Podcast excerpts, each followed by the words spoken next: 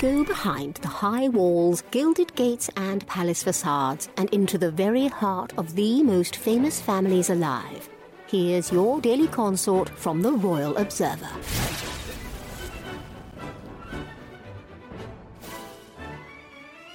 William, Prince of Wales, rising popularity in America is like having salt rubbed into Prince Harry's wounds, a source reported. The insight came after it was revealed that the future king was voted America's most popular public figure, ahead of Donald Trump and Volodymyr Zelensky, in a Gallup survey of public figures, journalist Camilla Tominey told an outlet. As the Royal Observer previously reported, a Gallup survey asked both Democrats and Republicans which public figure could best unite the country. The Prince of Wales emerged as the clear favourite with 59% of the vote among 14 individuals. Trump and President Joe Biden only received 41% of the vote, even though both are the frontrunners in the 2024 presidential election.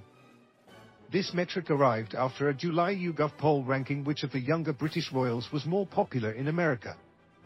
The Prince of Wales sibling outranked the next king in that survey, which came shortly after his testimony in the London High Court, where the royal rebel sued various outlets for alleged phone hacking. Although the data is not in the Duke of Sussex's favour, he and Meghan Markle seem to be rebounding in Hollywood after a recent string of bad luck.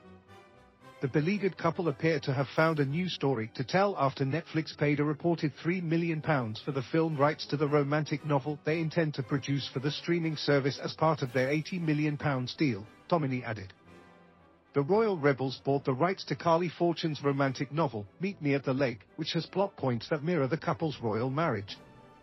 Since the sum of money spent by the streamer is considered pricey for a book-to-film acquisition, this has alerted numerous PR experts to suggest this is a sign the pair is turning the corner in Tinseltown. However, not everyone is convinced by this assessment. Could this new move be proof that Harry and Meghan, who are in a rebranding effort under the hand of WME honcho Ari Emanuel, are finally turning the corner after their high-priced, high-ego failures to launch? It simply underscores their narcissism, reporter Kirsten Fleming dished. Geo News reported on Tominey's comments.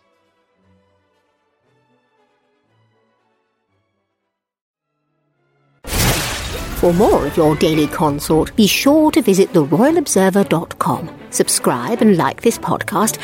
Oh, and keep calm and carry on.